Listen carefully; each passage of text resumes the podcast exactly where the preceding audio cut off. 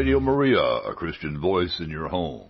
We now bring you Jesus, the promised Messiah of Judaism, with Roy Shulman. Hi, this is Roy Schoeman, and welcome again to Jesus, the promised Messiah of Judaism, the show on Radio Maria that celebrates the Jewish roots of the Catholic Church, or seen the other way around, that celebrates the completion, the fulfillment, the full realization of the promise of Judaism in the Catholic Church and its sacraments. I will be reading the witness testimonies of two, at least two, Jewish uh, converts to Catholicism, or Jewish entrants into the Catholic Church, depending on how one looks at it. And uh, they both happen to be friends of mine, and so uh, it's very moving and, and uh, um, consoling, rewarding for me to read the accounts of their witness testimonies. Uh, both of them have actually been on, on the show as guests at various points in time. One is a British man, Bernard Ellis, who uh received a, a rather miraculous conversion through his presence at Medjugorje, and the other is an Argentinian Jewish woman named Luciana, who also had a very miraculous conversion. So I look forward very much to reading their accounts of their conversions and uh, talking about it a little bit. But before I do, I had two other small du- directions that I wanted to go on today's show. Uh, the first one is because when I was at a daily mass yesterday, on Friday, the gospel reading was from the gospel according to Luke chapter sixteen, verses one to eight, the parable of the unjust steward. And the meaning of this parable, uh, uh, at least one of the interpretations of this parable, seems very compelling and very clear and very rewarding to think about, especially as we come to the close of the year of mercy, and so I want to give that interpretation of this parable. But first I will will read the passage from Luke chapter sixteen, which was yesterday's uh, mass reading. Jesus said to his disciples, "A rich man had a steward who was reported to him for squandering his property. He summoned him and said, 'What is this I hear about you? Prepare a full account of your stewardship, because you can no longer be my steward.' The steward said to himself, 'What shall I do now that my master is taking the position of steward away from me? I am not strong enough to dig, and I am ashamed to beg. I know what I shall do, so that when I am res- when I am removed from the stewardship, they may welcome me into their own homes.' He called in his master's debtors one by one. To the first he said, 'How much do you owe my master?' He replied, One hundred measures of olive oil. He said to him, 'Here is your promissory note. Sit down and quickly write one for fifty.' Then to another he said, 'And you, how much do you owe?' He replied, 'One hundred measures of wheat.' He said to him, 'Here is your promissory note. Write one for eighty.' And the master commended that dishonest, excuse me, and the master commended that dishonest steward for acting prudently. For the children of this world are more prudent in dealing with their own generation than the children of light." So that is the parable, and it seems to me that a quite transparent interpretation of it, it has to do with mercy and forgiveness and the way that we are called upon, as it says in the Our Father, to forgive those who trespass against us so that God may forgive us. Because in fact, You can see in this parable, one can see this parable as that the master is in fact God, and the steward is us, and we go through this life as stewards of, essentially, of God's property. And when we think that somebody has offended against us, the offense is truly against God, because we are only stewards for God of everything that we have. So, the Um, basically, when the steward replaces the hundred measure debt with a measure of fifty, uh, excuse me, with a debt of fifty measures of olive oil, for instance, he is forgiving half of his master's debt, but he is, I better back up and kind of start over. This is what we do when we forgive those who offend us, because when we forgive those who offend us, we're really forgiving their offenses against God. And it is within our power to forgive those who offend, uh, who offend against us. So um, when we forgive somebody who offends against us, we're really forgiving their debt to God. And this is why the master says at the end of this story that the master commended that dishonest student for, steward for acting prudently. For the children of this world are more prudent in dealing with their own generation than the children of light. In other words, the steward in this world, in a worldly sense, who is doing this, would be being um, prudent in doing this because he was protecting himself from his master's displeasure by forgiving others who owed his master something. And that's exactly what we do when we forgive others who have offended against us. We are Uh, turning away the master's displeasure. Uh, we're, we're re- receiving forgiveness from the master because we have in fact forgiven others in what we think of as their offense against us, but which is really an offense against the master, an offense against God. Anyway, this seemed clear to me. I, I know it didn't come out of my mouth terribly clear, but I hope that, I hope that, uh, it came across at least to some extent anyway.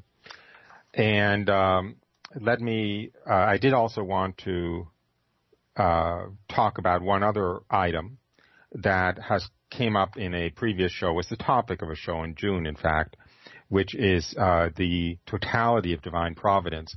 When I brought this up in the show in June, I brought it up in the context of my initial, uh, one could say, mystical experience that brought me to conversion to faith in God when I was uh, an atheist or an agnostic Jew. And in that experience, I saw the absolute totality of divine providence, that absolutely everything that has ever happened to me at every moment of my life has been the most perfect thing that could be arranged coming from the hands of an all-knowing, all-loving God, not only including those things that caused the most suffering at the time, but especially those things that caused the most suffering at the time. So in that context, I, I just wanted to give this little sort of like a parable that seems to me to be very telling, which is the following.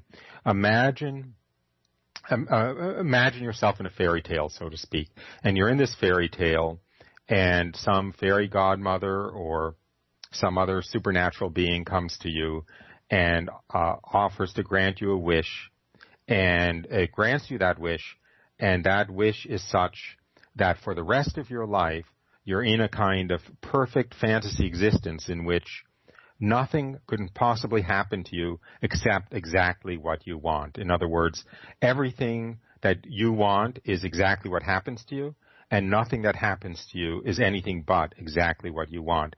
All of your desires are perfectly reflected in all of the circumstances of your life from that point forward. Obviously, you would be in a state of um, close to perfect happiness and certainly perfect peace. Perfectly happy and perfectly peaceful without any anxiety or concern or disappointment or anything, because the total circumstances of everything in your life around you would be a perfect reflection of your own desires, of your own wants, of your own wishes. Now, put that aside for a moment and consider what it means to put God first in your life, what genuine conversion to God means. I will read a passage from Galatians chapter two in that light. It's, of course, Saint Paul saying, I have been crucified with Christ. It is no longer I who live, but Christ who lives in me. And the life I now live in the flesh, I live by faith in the Son of God, who loved me and gave himself to me. The measure of all things in our life becomes not what I want, but what God wants. I do not choose the things that I like best, but the things that God likes best. The, the issue is not my first choice, but God's first choice for everything that I do, for everything that happens to me. Whether it pleases me or not, whether it matches my desires or not, is not what matters. What matters is whether it pleases God, whether it pleases, uh, whether it matches God's desires. Uh, in other words, not my will, but thy will be done.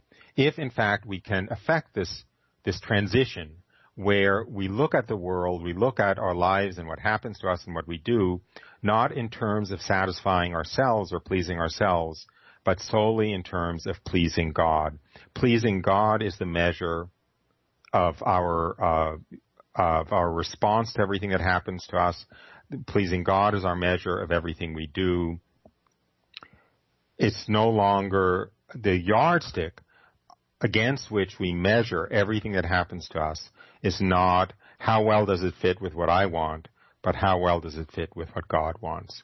So, so we have these two building blocks. We have the first building block, which is this fairy tale gift that everything that happens is exactly what we want. We have the second building block, which is the building block, so to speak, of conversion, that what uh, our yardstick for everything isn't what we, we want and what God wants. Now let me add a third building block. That third building block is divine providence, because in fact everything that happens to us is coming from the hands of God and is a reflection of God's total divine providence. And in that light, I will uh, take the words out of myself. There's no reason, of course, to believe me, but give the words of a prayer that the Sisters of Our Lady of Mercy say every morning in their morning prayer. Heavenly Father, nothing happens without your will.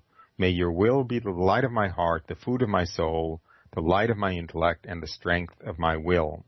Allow me to unite myself with your will, Lord.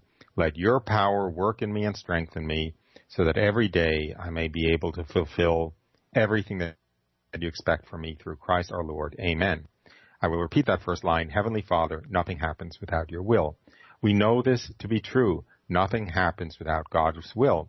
In fact, everything that comes to meet us is an expression of God's will. So combine these three building blocks, so to speak, and what do you get? You get the fact that, in fact, we should be going through this life as perfectly happy and as perfectly peaceful and without anxiety as if we were the character in that initial fairy tale. In other words, no, everything that happens to us is not a reflection of our will. Everything that happens to us, however, is a reflection of God's will.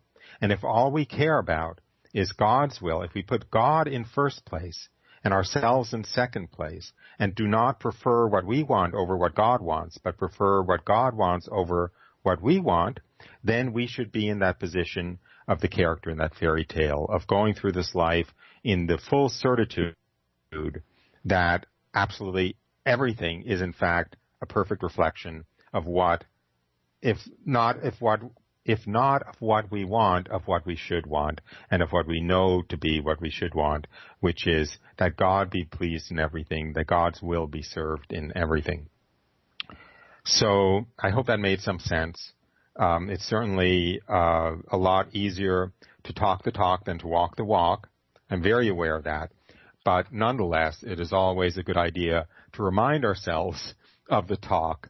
Uh, in other words, to remind ourselves of how we should be responding to things and how we should be understanding things, because over time, that will chip away at our consciousness and at our emotional responses and so forth, and will uh, permeate us and marinate us so that, um, please God, one day we might be able to live in that state, which is the state that I believe virtually all of the saints live in, which is that state of peace and, in some sense, happiness, uh, maybe not a gleeful happiness because there's a lot of suffering, but peace and happiness because, in fact, everything around us, everything that comes to meet us, everything that impacts our lives and our experience of life and so forth is, in fact, the most perfect thing coming from the hands of God and not something to uh, regret or be disappointed in or rebel against. Remember when, when Jesus said to Saint Paul,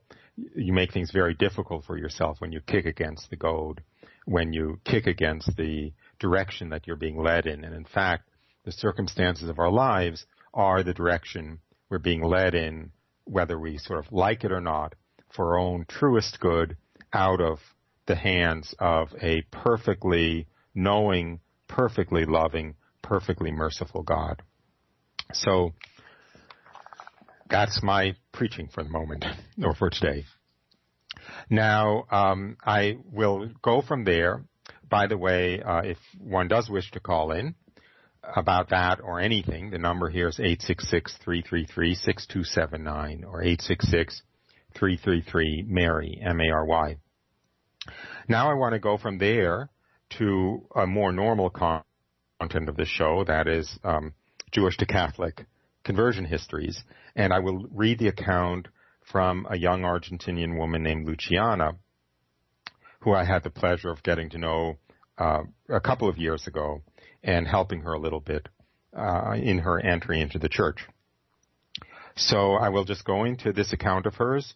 Uh, English is not her first language, and uh, so uh, in some points this English account will perhaps reflect that, but I'd like to leave it in her words. So here is the witness testimony of Luciana, a Argentinian Jewish woman who is now a, please God, fanatic Catholic. I was born in a Jewish family. My great-grandparents were all Jews. My paternal grandmother was Polish, and before the war came to Argentina because of the poor conditions that prevailed in Poland. I had a life and a childhood that was always happy and full of love. I never lacked anything, either material or emotional. I was raised with traditional family values, and religion was mostly a matter of belonging and tradition for us. I always went to a Jewish school, both elementary and high school. All the people around me were Jewish, in the club, in the school, and my friends. I think I hardly knew people who weren't Jewish. I've always followed traditions, festivities, the Jewish New Year, Passover, Day of Atonement. I sang Jewish songs and also did my bat mitzvah, which is what Jewish women celebrate at twelve years old, the first time they read the Torah.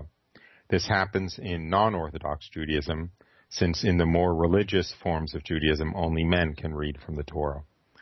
When I grew up, I started going out and meeting people from other religions or no religion at all.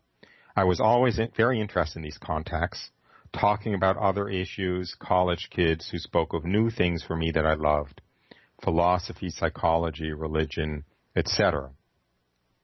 At nineteen, I met the man who is now my husband. He's from a Catholic family completely. His sister is even a nun today. His parents went to church every Sunday, and he did too. If he missed Mass, it was a matter of teenager laziness, but it was a part of his life and customs. I was raised by my parents always under the tacit premise that I should marry a Jewish boy.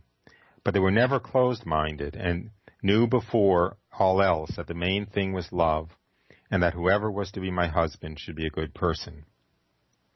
I always kept my mind open in that sense, but when I thought I could be with a guy who wasn't Jewish, I never imagined being with someone Catholic, that is, with such a present religion.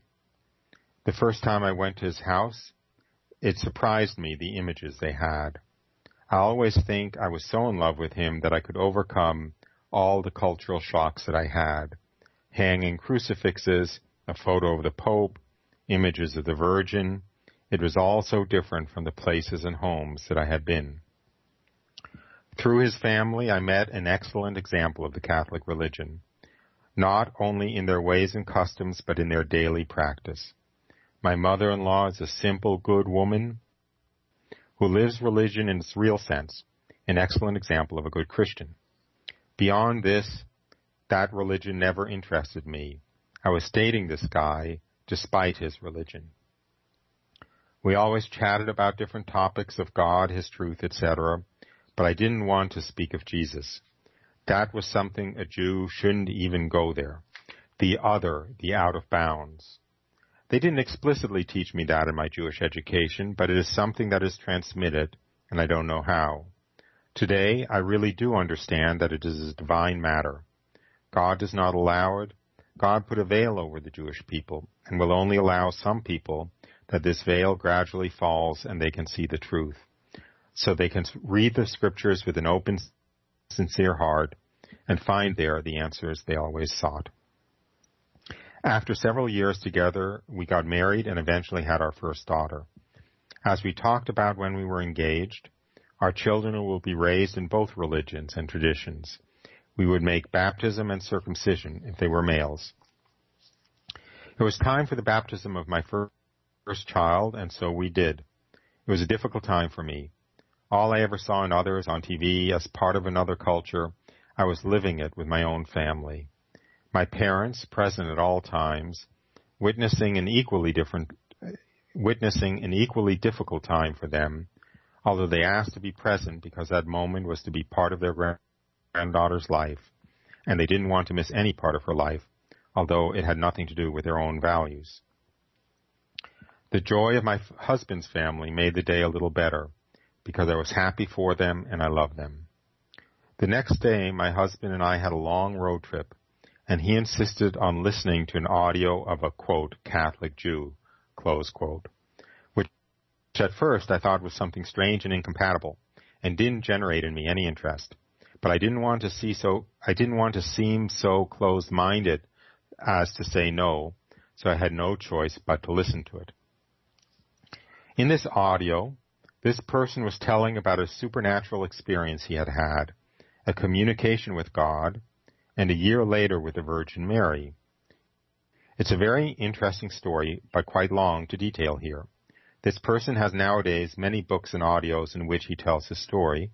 His name is Roy Schoeman. This audio I heard that day was only his testimony. Didn't speak at any time of the arguments about what the truth is, but telling only about the supernatural experience he had had. What has this to do with me? That at that moment, just hearing his testimony, again, where there was no argument or anything, but he saying what had happened to him and how today he lived his life as a full Jew, a Jew who recognizes Jesus as the Messiah in the Church, as a transmitter of his ideas and doctrine, the invisible veil fell from my eyes, my heart, and I believed in everything in a second. I don't understand how it worked, but it was as if they were transplanted into a new part of my brain, full of knowledge and understanding. Not only I believed that Jesus was the Messiah, but the Church was the true transmitter of truth, the virginity of Mary, the infallibility of the Pope, and all that doctrine teaches. At that moment, I believed forever and also became aware of the role of my existence. I always knew I had a mission, as everyone does, but I didn't know what was mine. And at that moment, I also understood that my mission was as a Jew, excuse me, I also understood that my mission as a Jew was to embrace this faith and transmit it to my environment and others. That was eight and a half years ago. And what has happened since then?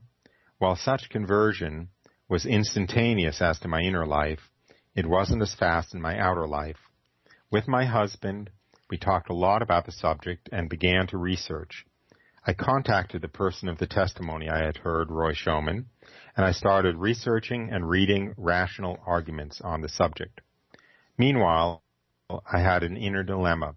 If I believe in this, I must be consistent with that.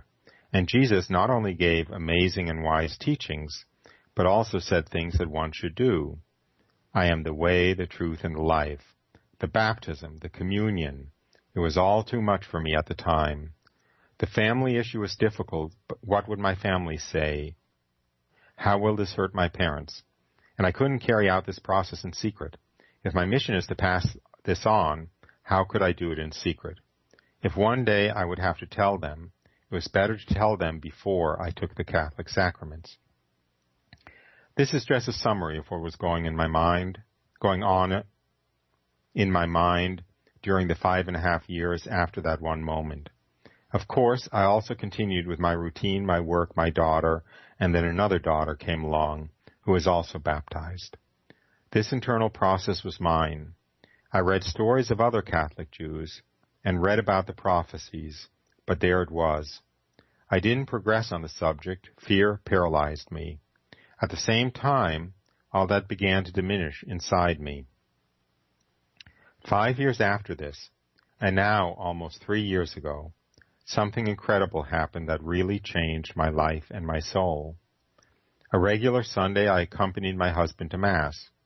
I really didn't want to go, but that day I had no excuse not to go with him, and it was better to go with him because after that we had to go somewhere else, and from there we could go right away. So I sat beside him, waiting for the end of the ceremony, a little distracted. But something happened. at the consecration time, and especially when people came to take communion, I felt in me a deep love and union with all the people who were taking communion. An inner transformation that I couldn't understand is what it was. At that moment, it was as if the most powerful magnet in the world had installed in my soul, a magnet that always feels attracted every day by the Eucharist. I believe and I know that God is present there, is there. Since that day, not a day goes by that I don't feel the need to go to Mass. From that day, my heart turned to God. My inner life took an inexplicable twist, a different, deep love for everything that I ever felt. And I was and I am surrounded by love all my life. Since that Sunday, so special, the next day I asked my husband to go with me to Mass. He looked at me strangely. A Monday? I already went yesterday, Sunday. He had no choice but to go with his Jewish wife to Mass. How could he say no to such a request? On Tuesday the same, let's go to Mass, I said, and so every day of the week. I couldn't think of anything other than the time to go to Mass. That the priest raise the host and say those words for the consecration. I watched Masses on E W T N on T V and felt envious of the people who were there witnessing it. The second week, my husband said, I love you, but if you want to go to Mass, go by yourself. But I never would have thought of going alone. Me, a Jew, in Mass by myself? It was one thing to accompany my husband and quite another to go on my own, with no excuse if someone saw me. But what I felt was so strong that, of course, I started going every morning. After leaving my children at school, there I was every day. At this stage, I also had other feelings and such a strong connection to God at all times.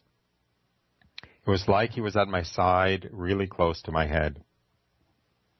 At times, I felt such a strong energy that I could only mourn, cry and cry and cry. It wasn't sadness nor joy.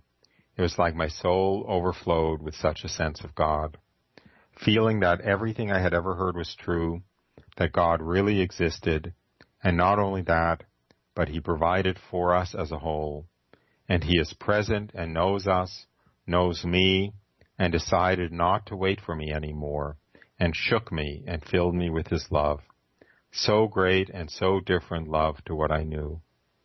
All this, at that time of my life, was the impetus I needed to carry out what I knew I had to do for years, talk to my family, be baptized, and take communion. It's a long story how everything happened, its difficulties, nerves, thoughts, tensions, but in the course of fewer than three months, I could do all that for five years I didn't dare, telling it to some of my family members and then being baptized, taking communion, and being confirmed. From that time until today, some days more than others, every time I go to Mass at the moment of communion, my heart beats, even if sometimes I lose contact during due, even if sometimes I lose contact due to life's daily occupations, some days more than others. In that moment, my heart beats as if it acted independently of the rest of my body, as if it saw what my eyes can't, as if it perceives what my senses can't. If it were not for my duties and responsibilities, I would go twice a day to Mass to feel this profound presence of God. To receive him is to feel a hug from him that feeds my soul. Although not all of my friends and family know about this part of my life, little by little, I am starting to tell it to certain people. Currently, I'm starting to tell my story, and I'm putting it together as a personal blog with thoughts and writings for people interested in this topic and people who may feel doubts, fears, and needs to share it with someone else. The U R L is http colon judeacatholica.com. Uh, spelling that out, it's J U D I A Y C A T O L I C A dot com. And if my Spanish is correct, uh, I suspect that is Jew and Catholic dot com in Spanish. Continuing with Luciana's story, in no way would I say this is a story of conversion. I call it a story of fulfillment because I did not convert to another religion. I am Jewish, and I recognize the true Messiah of Judaism that God sent, who is Jesus, and he conveys his ideas, sacraments, doctrines through the church. That is why I follow Catholicism. This church has the Eucharist, God present, really and truly present at every Mass. Also, I do not lose my roots, nor stop having my traditions. My daughters are Jewish and Catholic. They go to a Hebrew school, and they also do the rituals and take the Catholic sacraments. These two religions are the perfect communion, wholeness, fulfillment, the perfect union. Two pieces of a puzzle that fit perfectly, and none ever would eliminate the other. Luciana. Wow. Thank you for listening to that. What a treat to have read it. Um, it's a beautiful, beautiful, beautiful witness testimony. And uh, needless to say, I'm I'm honored to have... Um, been a, a, a channel for Luciana's experience. And with that, let me, um, we usually go to a short break about halfway through the show, and we are there now. So we will turn to a short musical break. Before we do, let me say, this is Roy Schoeman. You're listening to Jesus, the Promised Messiah of Judaism on Radio Maria. Let's take that short break and be back in a few moments.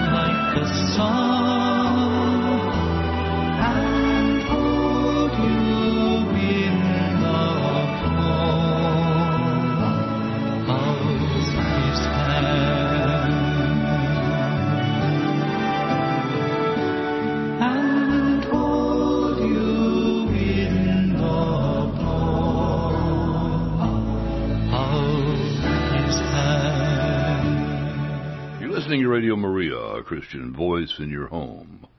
We now return to Jesus, the Promised Messiah of Judaism, with Roy Shulman. Hi, this is Roy Schoeman. Welcome back to Jesus, the Promised Messiah of Judaism.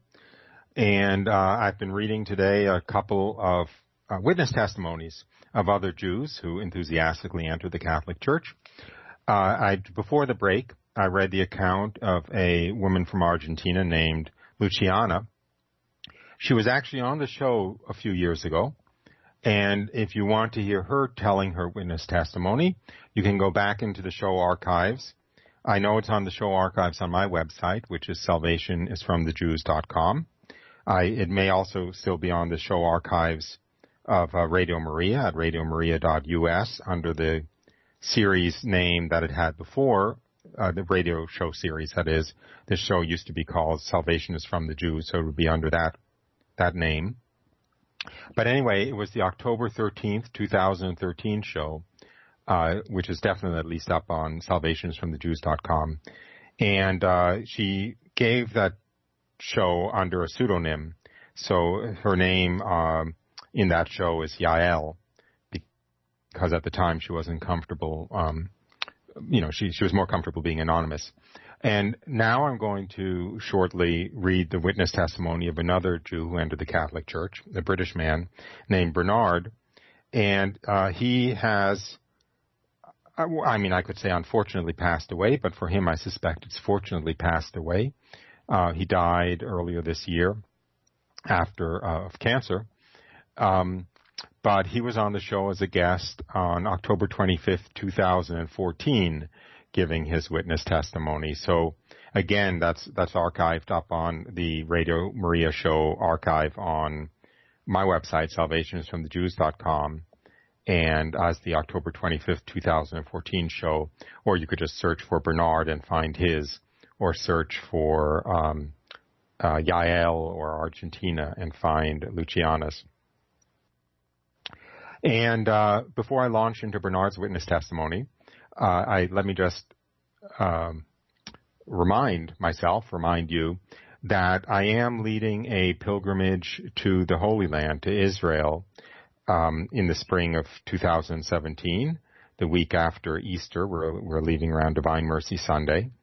And if you're interested in um, uh, going on such a pilgrimage, uh, I'll be organizing it and, and leading it and, and directing the sites. It's kind of Uh, Jewish roots of the Catholic Church pilgrimage. We'll go to the the um, s- traditional, serious Catholic pilgrimage sites, which are, of course, the most serious pilgrimage sites in the whole universe, actually, when you think about it, Calvary and the tomb where Jesus was buried and resurrected from, and and the Garden of Gethsemane, and, and um, the... Uh, place where he preached the Sermon on the Mount, and of course the spot he was born in, Bethlehem, and so forth and so on.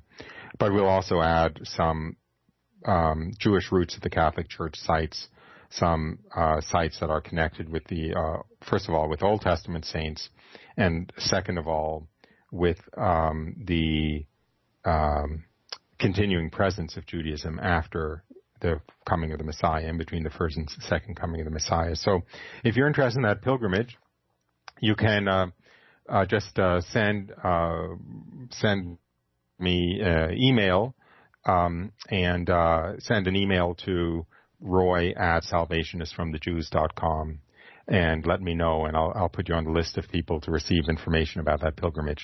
Anyway, on to Bernard Ellis's witness testimony. Uh, it's titled, A Jewish Man Brought to His Knees Three Times by Our Blessed Mother. My wife, Suzanne, who was born a Catholic, first heard about Medjugorje in nineteen eighty-three. She remembered the stories the nuns had told her when she attended a convent in her childhood about Bernadette and the apparitions in Lourdes, and she immediately recognized our Blessed Mother's appearances in Medjugorje as having come from the same Mother of God. She had a deep conviction of being called there by Our Lady, and she begged me to take her there. I said to her at the time, it was very unfair of her to expect me to go to an overtly pious Catholic shrine where I would feel so uncomfortable, and if she really loved me, she wouldn't ask me to go there. She replied, if you loved me, Bernard, you would take me there, but we didn't go. Nine months later, we went on holiday to Dubrovnik. It had been Sue's choice that we should go there. I had not been too keen to go to a communist country for a holiday, but I went to please her. While we were there, she begged me to take her to Medjugorje for just one day. I had realized, when she had chosen Dubrovnik for a holiday, that she had something else on her mind. So again, just to please her, I agreed to visit the shrine for just one day. To my surprise, when we arrived there, everything was very normal, no enormous shows of piety, no people lying on the ground, pounding their breasts, walking about in sackcloth and ashes, just ordinary people like Sue and I. The villagers were very welcoming, and they showed hospitality, which I had never experienced before. I had heard that Catholics in that area were anti-Semitic, but when I told them I was Jewish, I received even a bigger welcome and felt very relaxed to be there. At about five o'clock, we were by the church where the rosary was being recited, and we met somebody who we had known in London. When she saw me there, she said, "Oh, it's wonderful that a Jewish man is visiting Medjugorje, and our Blessed Mother will be so happy to see you here."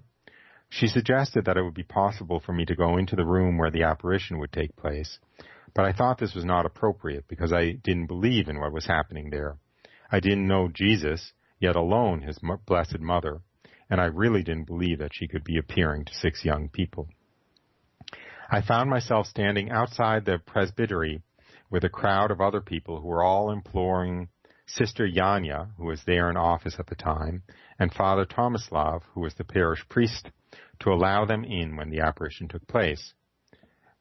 The woman who brought me there told Sister Janja that I was a Jewish man and that I should go into the room of the apparitions because our Blessed Mother would be happy to see me. At the same time, I noticed that there was an Italian woman who had a very sick child. She was crying and imploring Sister Janja to let her go into the room, believing that the child would be healed. I said to Sister Janja, "Please let this Italian woman go in. It's not right that I should go in, because I don't really believe what's happening there." Father Tomislav came out and saw all these people arguing and grabbed hold of the Italian woman and me before I knew where I was. I was walking across the altar, and I was hustled into the room in the side chapel where the apparitions took place. The room was small and crowded and unbearably hot. People were squeezed shoulder to shoulder without an inch to spare. Soon the six visionaries came in, they started to pray, and then they fell to their knees.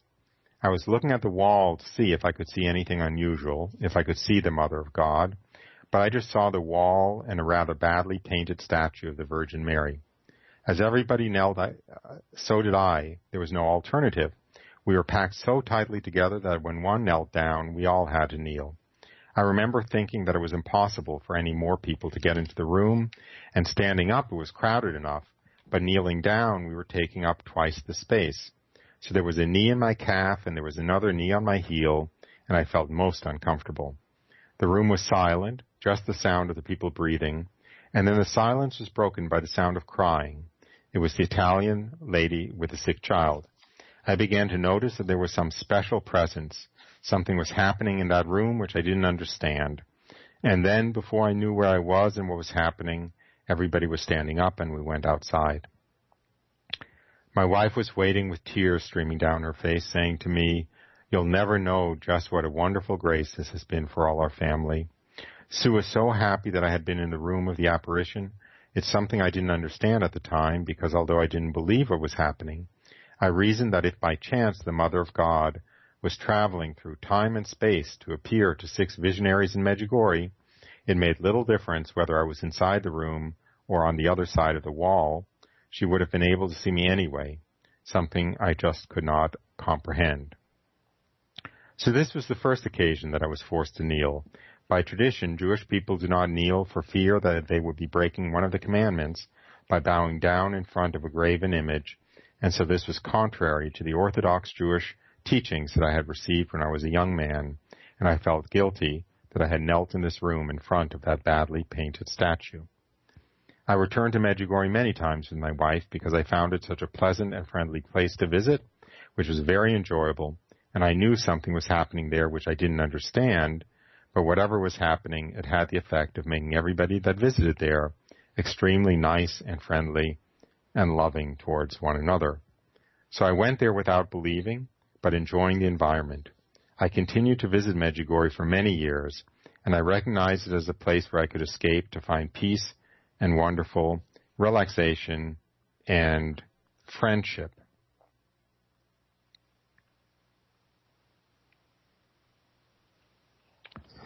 Um, I'm going to skip a section of this now uh, because we're coming too close to the end of the show.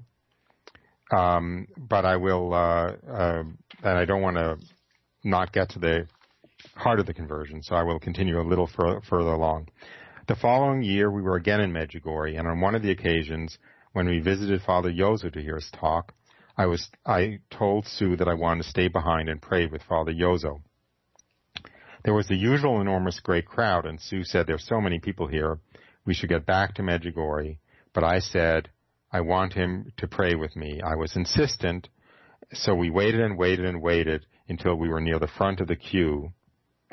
Eventually it came to my turn, and I told Father Jozo that I was Jewish and that I wanted Father Jozo to pray that the Holy Spirit, the Jewish people, recognized the Holy Spirit, would enlighten me, that I would do what was right for myself. Father Jozo placed one hand on my heart, and he put his other arm around Sue and myself. He prayed in Croatian. I didn't understand the words, but it sounded very sincere. During the prayers, I felt an enormous pounding in my heart. Sue told me later she felt it as well, as if my heart was going to burst through my shirt. Then the prayers ended, and we had to get a taxi, and we went back to Medjugorje. Back in England, I thought about my meeting with Father Jozo and that tear from heaven, but still did not take instruction into the Catholic faith, and still I did not believe. A year after that, in August of nineteen eighty-seven, Father Slavko was attending a Catholic Charismatic Renewal service in the Catholic Shrine of Walsingham in England, and Sue and I attended. It was the night of the reconciliation service, after which Father Slavko was going to celebrate Eucharistic adoration. Father Slavko came onto the altar and looked down at this bustling, noisy, excited crowd. He just stood there. He didn't move. He just stared at them, waiting for them to place themselves in the right frame of mind for adoration. There, um, Father Slavko waited, and the crowd became quieter and quieter, and eventually they became motionless, silent, calm. There was not a sound in the room. Father Slavko slowly placed the monstrance on the altar and presented the Blessed Sacrament to the assembled. There was a perfect peacefulness, a sublime stillness. Everybody fell to their knees. Again, I was the last person left standing, but on that occasion, I felt an inward conviction that I should also kneel. But on this third occasion, it was because I wanted to. So I knelt, and as I did so, in that all-embracing moment, I looked at the faces of the people around me who were staring at the Blessed Sacrament, and then I looked at the Blessed Sacrament, and in some way I felt that there was a presence there that was looking back at the people kneeling before its very being. At that moment, I was given a gift, one which can never be explained because it's pure gift. I knew that God was truly present in the Blessed Sacrament. At that same moment, Jesus called me to accept him as my Savior, and I did. I returned to England, and I asked my parish priest to instruct me in the Catholic faith.